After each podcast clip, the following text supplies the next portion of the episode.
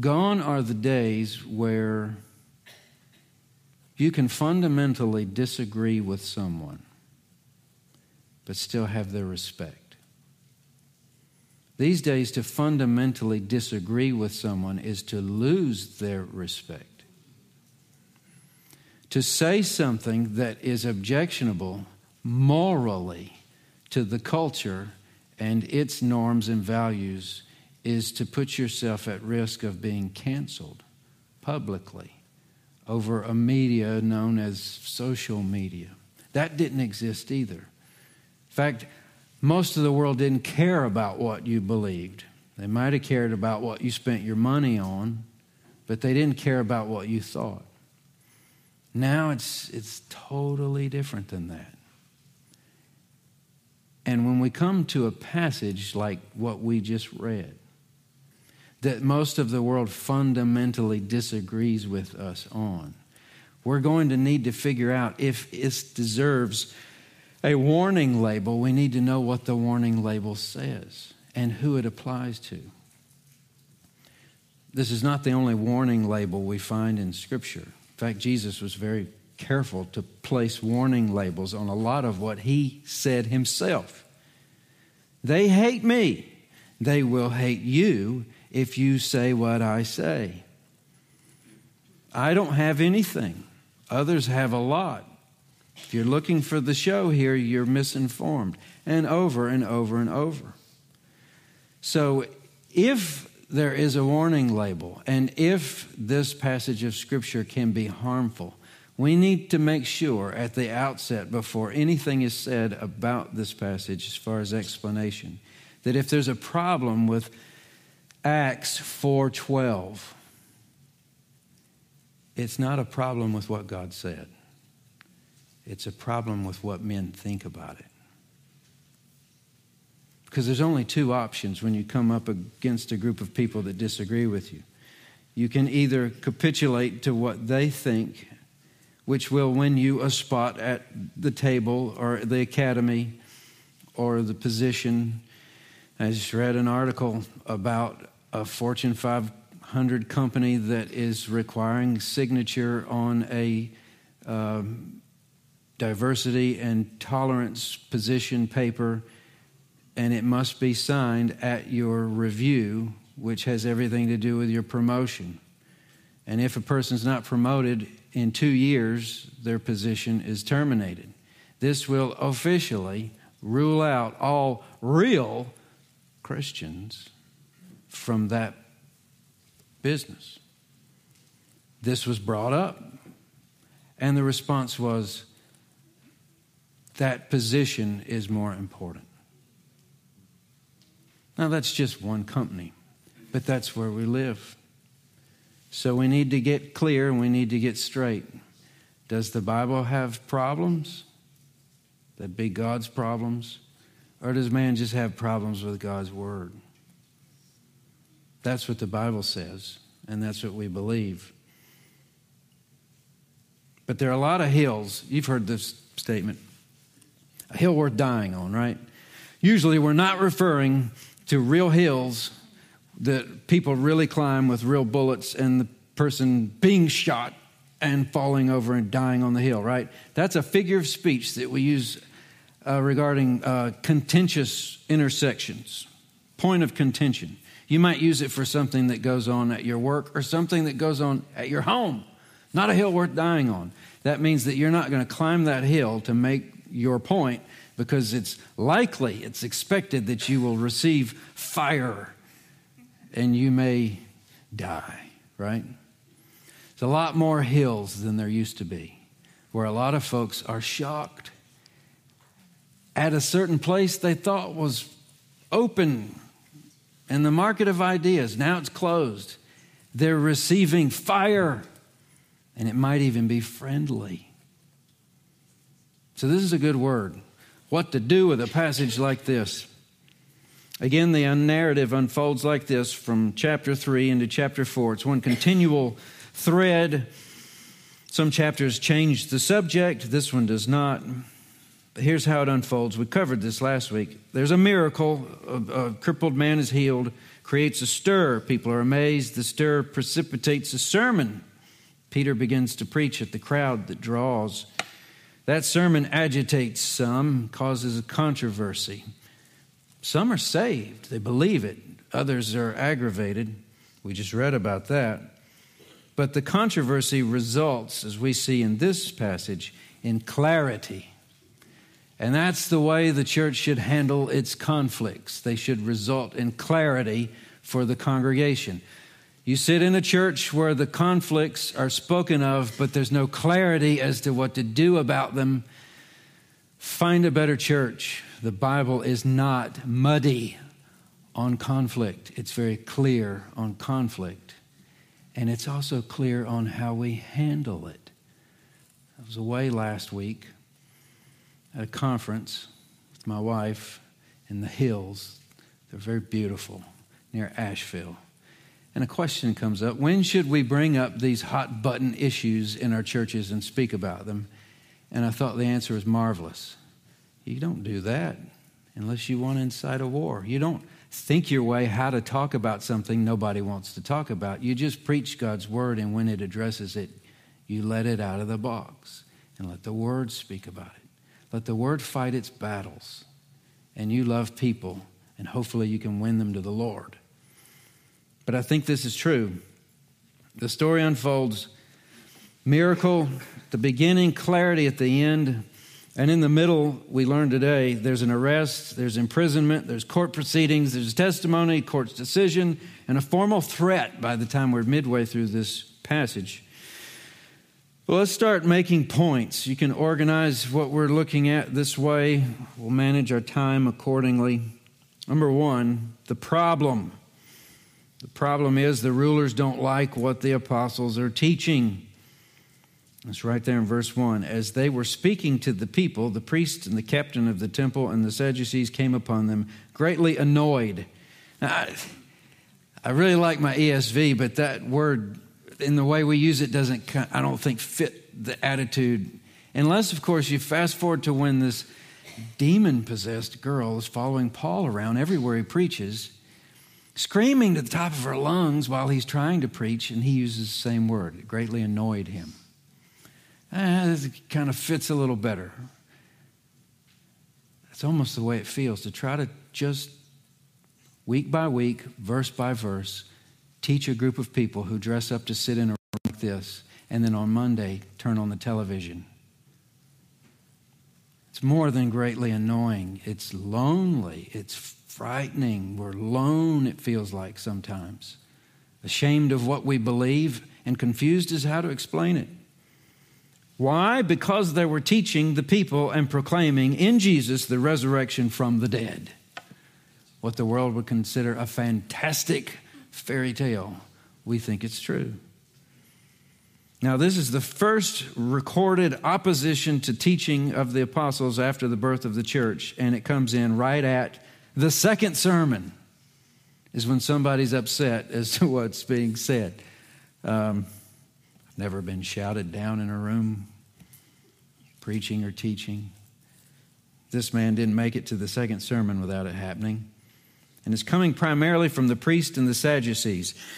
Now let's take the Luke's record here as he gives it to us and try to pull apart the pieces of what he's the picture he's painting he mentions the captain of the temple guard here, which is a high ranking Sadducee. That's a technical word. There's Sadducees and Pharisees, there's Essenes and there's Zealots. In Sunday school, we really only heard about the Pharisees, for the most part, the Sadducees, if there were any of the other four. And that was the commanding officer of the temple police force, outranked only by the high priest himself. So this is number two as far as the temple complex goes. It was his responsibility to maintain order in the temple courts. This was the same temple guard that arrested Jesus in the Garden of Gethsemane. So these men are certainly aware of what's been going on over the past several weeks. Simply put, the priests and the captain were concerned because of where Peter was preaching, because it happened in the temple complex. And that's where they keep order, and that's where they're in charge. But it's also of interest to the Sadducees because of what Peter was preaching And that was the resurrection. There's a reason why they don't like the resurrection. We'll get to that in a moment. We learned in chapter 3 that it was the ninth hour when Peter and John ran across the crippled man on their way to evening prayer. That would have been 3 o'clock in the afternoon. And by the time all this happens in chapter 3, it's late. Several hours had passed. There's no time for a formal hearing before sundown, so the authorities locked the two apostles up for the night.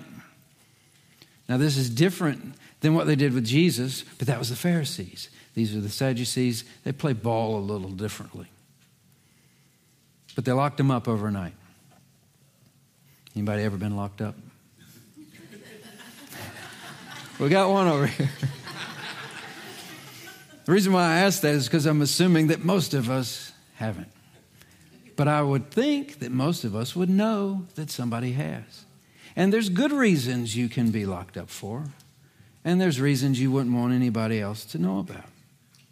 But it's what happens when the bigger group of people say that you broke a rule that most of the people agree with. That's about as general of a definition as I can give. There's one member of our family, extended, uh, that after charges were brought from way back in his life, uh, charges stuck, and he was jailed and has since served his sentence, paid his debt to society. But during that time, my brother, my youngest brother, special needs brother, would write this man. And some of that correspondence he hung on to because he just loved the way that it opened. So, how's it going in the slammer?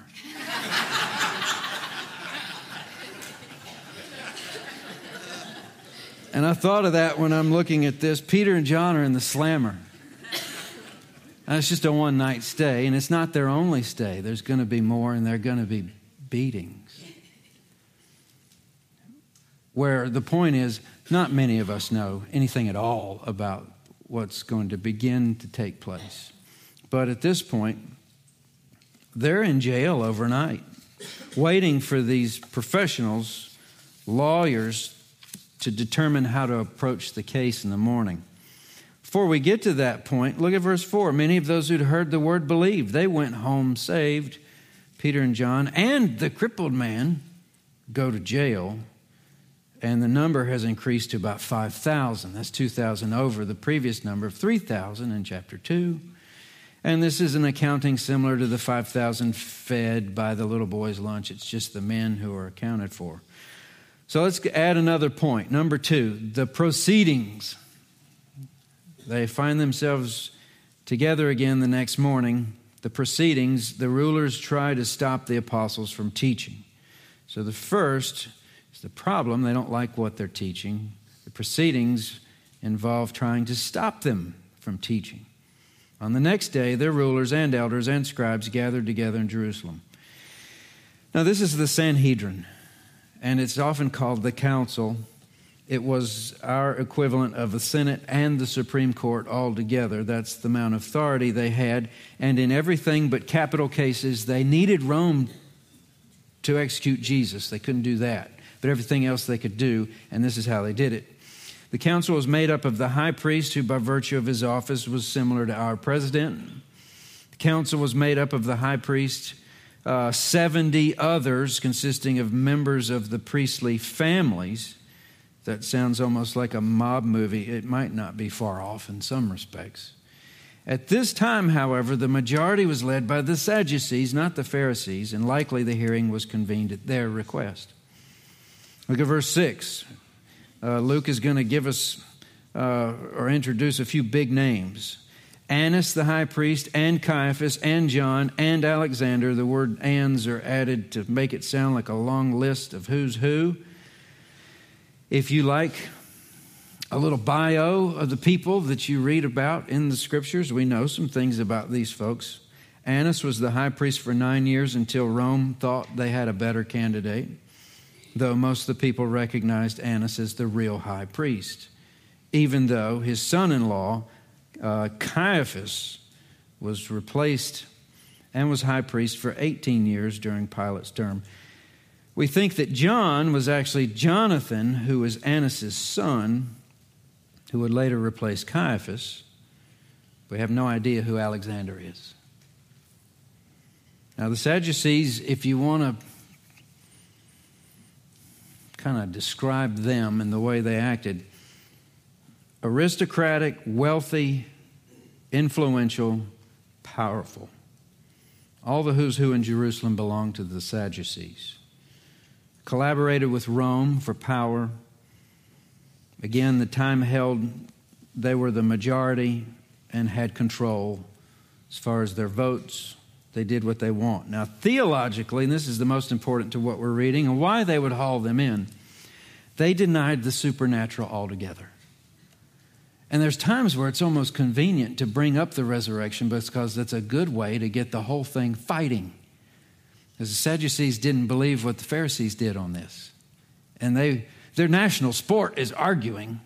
It's the way it always was, it's the way it still is.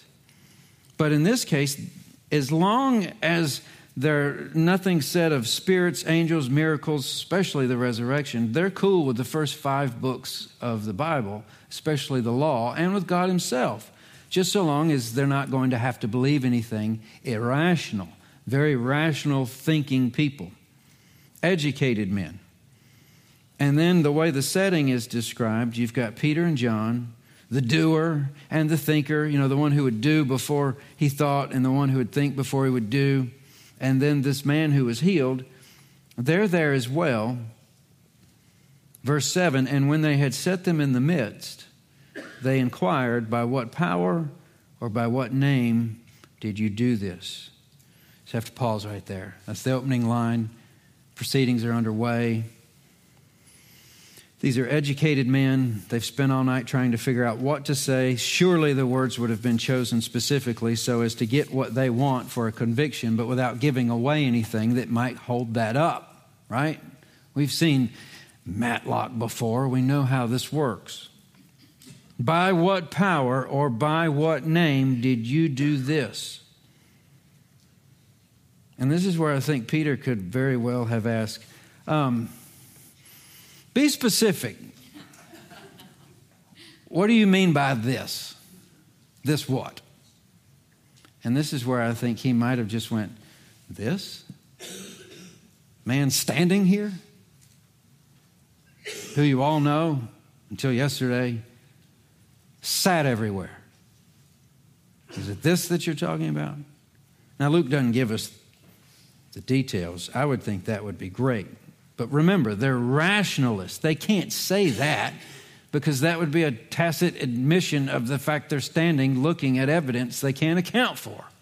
So they're going to have to call it something, but they can't call it a good, kind deed done to a crippled man as Peter does. So, this is the picture waiting for an artist to paint. I would love to see what this might have looked like with all the pomp and the dignity and the robes sitting in a circle with who knows how much wealth accounted for, and then these two uneducated Galilean fishermen and a man who was a cripple but is not, while they ask these opening questions.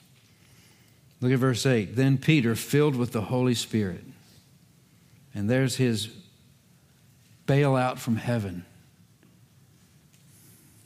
which was promised to them.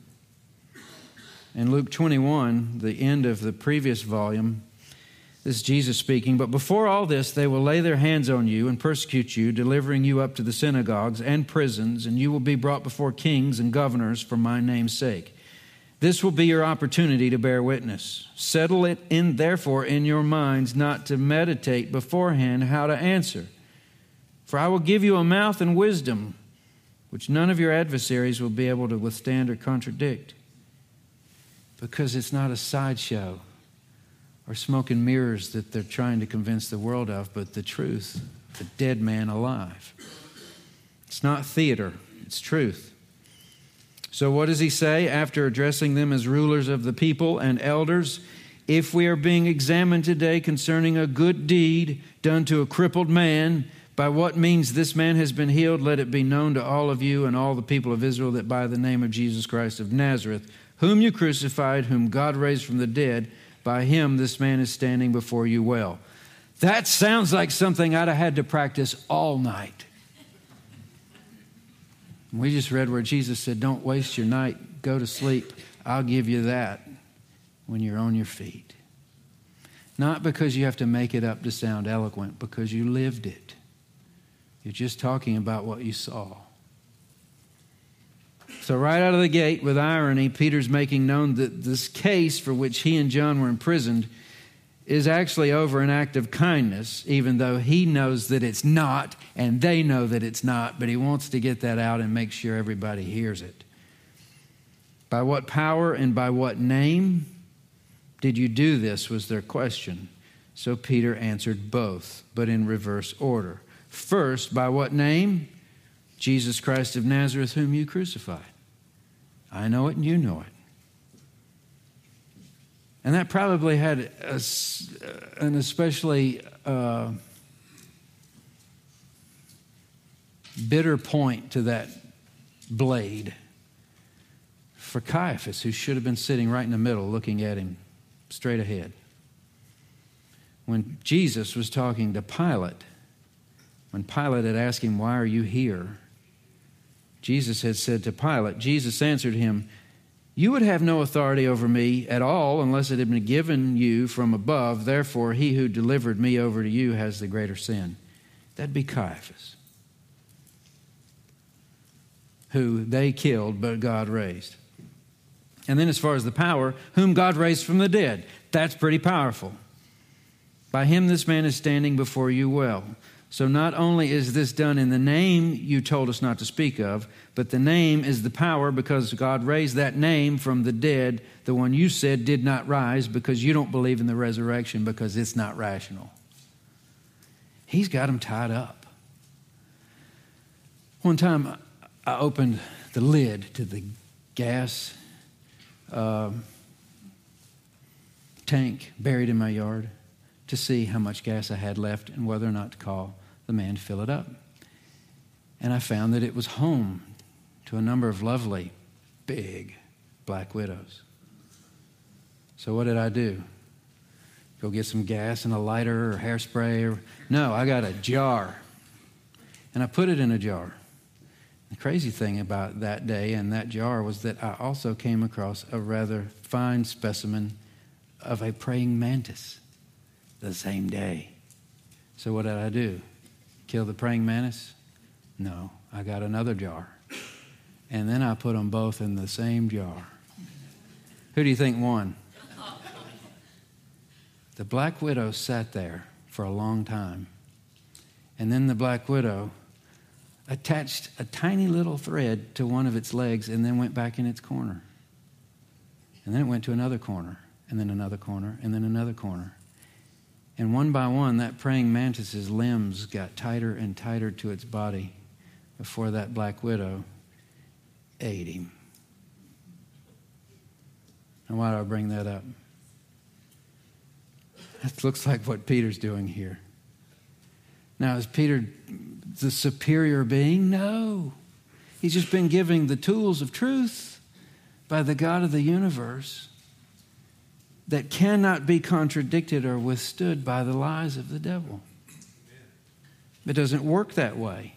Now, does that mean that Peter will enjoy this wonderfully pain free lifestyle that should come with having the superior idea? No. He'll die for it, along with many of the other disciples, except for one, which would be John. But look at verse 11. This is how Peter transitions from talking about this good deed and whose name it was done in and the power by which it was done. He says, This Jesus is the stone that was rejected by you, the builders, which has become the cornerstone, which is his artistic way of saying, you know, you, Israel, all of us thought ourselves as the cornerstone, but the world has tossed it away, even though God promised to glorify us as the cornerstone of his work in his planet. Jesus is the cornerstone. You threw him away, but God will glorify him. It did that by raising him from the dead.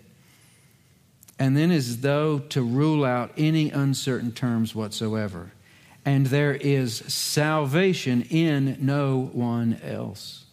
For there is no other name under heaven given among men by which we must be saved.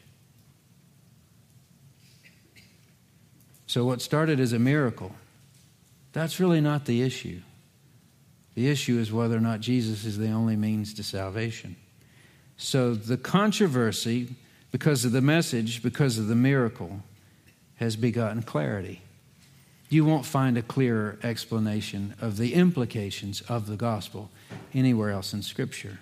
There are other places where things like that are said, but this is as clear as it is preached. Now, as far as next week, we've, we've gotten from the problem to the proceedings, they really run headlong into a brick wall known as the predicament, which is next week. Let me read ahead because this is a terrible place to pause the episode when you say. So I'll give you a little sneak peek and then we'll get back to something we need to work out before we close. Verse 13 Now, when they saw the boldness of Peter and John and perceived that they were uneducated common men, they were astonished because uneducated common men don't talk like this. And they recognized that they'd been with Jesus. Boy, wouldn't it be nice if the world knew that of us? But seeing the man who was healed standing beside them, they had nothing to say in opposition. But when they had commanded them to leave the council, they conferred with one another, saying, What shall we do with these men? For that a notable sign has been performed through them is evident to all the inhabitants of Jerusalem, and we cannot deny it. But in order that this may spread no further among the people, let us warn them to speak no more to anyone in this name. It's not going to work. But back to this verse 12. You ever been in a situation or a class, lecture, dinner with family or in laws, and everything's going great, fine, dandy until out of nowhere, everything gets weird. Something is said, something's remembered, brought up. The, the, the air in the room gets thick. You know, so you cut it with a knife. That's what has happened here. It seems as though between verse 12 and 13, uh, recess. We got a problem here, and this can't go on. The other places in Scripture, Jesus in John 14, 6, I am the way, the truth, and the life. No one comes to the Father except through me. It's the only way. Peter had just said no other name and no one else. 1 Timothy 2 For there is one God, and there's one mediator between God and man, the man Christ Jesus, who gave himself a ransom for all. Back to that business of the warning label, the culture we live in, where it used to be you could disagree and be friends. You disagree, you're not friends now. Especially the more elite, the more educated, the more important, the more affluent, the more power, the more control, the more this is in play. They call it too narrow minded, they call it intolerant. That people should think that of all the religions in the world, theirs is right and all the others are wrong. That's what this boils down to. That's why it's so offensive. Because if there's anything offensive in modern culture, is that you would have the right to tell someone else what to do, what to say, what to think, what's true, what's false. They call that the height of arrogance. And if you don't feel that as a Christian, where you work, where you go to school, what you watch on TV, you're missing something. And it's at a point I don't think I've ever known in my lifetime. Will it get worse? Probably. Is the Lord any less in control? Absolutely not. Is this when we all decide we're uh, not going to be happy living our lives? No. In fact, there's a harvest, white and ready. We may have actually more opportunity to win the lost than before, where everybody thought they were, but they weren't. Where people just assumed they were saved when they weren't. Now, you want to be saved, you need to know what it means, and you better be able to swim lest you sink. Now, this is the kind of thing where you can't have your cake and eat it too, regardless of what the world believes. And this is something that may help us, even though the world's not going to buy it. But you may find someone who would respect the fact that as a Christian, you have to believe what Jesus said because the Bible says it, and that's the Bible. So, I'm a Christian, I have to believe all of it. You might find sympathy from some who would say, well, at least you're honest with what you believe. But they would prefer that you believe everything but this part, where it's good for you, but it's not good for everybody else. But in this case, it would really absolutely render the gospel worthless if Jesus was wrong on that. How could he be right on anything else? Now, would you feel better ab- about your spouse lying to you? You know, just so they could have their opinion? Or would you say, well, you know, if they're going to lie to me, it's really hard for me to trust whether or not they're going to tell me the truth later? So either the whole thing's true and it all fits together, or we take this piece out and it all crumbles. Now, that's being faithful to the text here. But there's some who would act like that's almost viable. And they come in the back door by saying, as long as you're as long as you're faithful and, and, and, and as long as you're sincere with what you believe, all those roads lead up the same mountain to heaven. And Christianity is as good as any of the rest of them. But that's not what the scripture says. And this is where you would have to push a step further in a conversation and say, listen, Jesus is not the only way to heaven because we say so. Jesus is the only way to heaven because he said so. And there's a reason why we believe what he said is so. But that's going to take you a long time to explain to them because that starts in Genesis 1 1. And it's an entire Bible fit tightly together with a huge argument that lays the foundation for how what Jesus did does answer the question most important to every man, woman, or child. And you might have to just kind of put it in a suppositional format. And we've been through this before. We just go over the highlights. But suppose there was always something, never nothing. That answers the question why there's something rather than nothing. And that something that's always been had the power to create everything else that is. In other words, we all came from design, and we call him God. And the Bible tells us that that happened over the space of six days and then he rested on the seventh. Let's suppose that's true. And let's suppose that this God made man and woman in his image so they looked like him a little more than the rest of the other stuff that he created, though they were great. The man and woman could listen to him, talk to him, and know right from wrong and keep a commandment, but they chose not to and disobeying this God who was righteous and just, who made them to be righteous and just. Now you've got a mixed match system where you've got the thing he created to show off his glory, dishonoring him and rebellious to him. And he promised if you did that, then I'll cut you off, and the life I gave you, I'll take back. And because of sin, you will die. Let's just suppose that's the system. Now, as soon as man and woman disobeyed that, would there be any person who would say it would violate his rights as the creator and the author to just destroy them? You ever made a piece of art? Do you think you have the authority to destroy it if you don't like it? On that trip, me and my wife took, I took a picture of her and usually, as a good husband, I turn around and say, What do you think? Oh, no. Get rid of that. Well, I like it. She owns the rights to her likeness. Right? It's her likeness. So think of it that way. Yes. But is that what this God did according to the Bible? No. He told them they'd die, and it wasn't anywhere near the same after they sinned.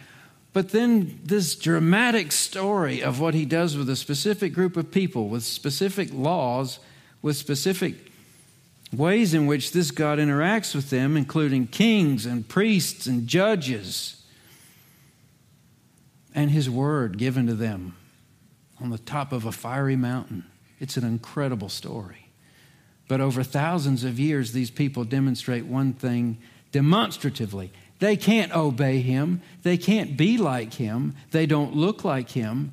They would just as soon worship something they carved out of wood than worship the one who made them in the first place. So, at a specific time in this story,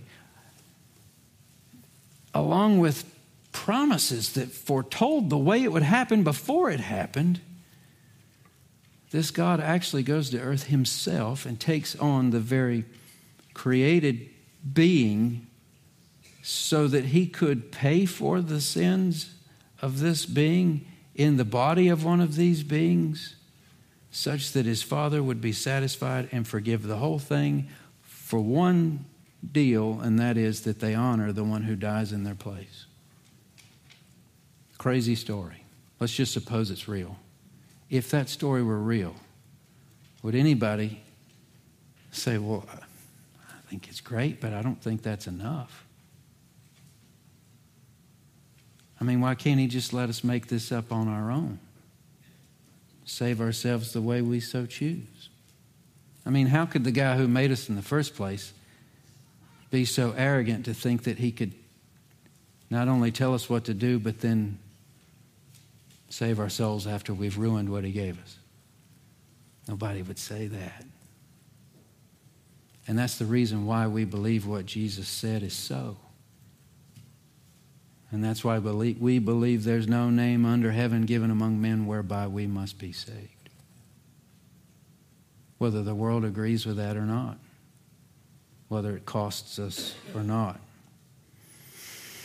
So if these men are asking Peter and John, by what name do you do this? And when the world comes along to say, by what name do you do this? There's only one answer in the name of Jesus of Nazareth, who was crucified and raised. There's no other name. And by that name, we must all be saved. And, Christian, you must be prepared to die for that. Or it's not your life. Now, do I think that we'll see in my lifetime what men and women greater than we saw in theirs, where that was actually asked and taken of them? I have no idea. But this is the truth. It says the Word of God. If passages need warning labels, the warning label is for us.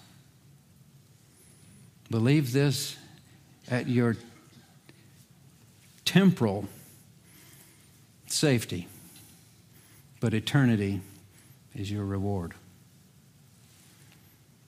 Ignore this at your temporal safety. You may forfeit your eternal reward. This is one of those passages you just kind of have to look at it this way. There's only one name and there's life in that name. And with that said, where else do we go but to prayer?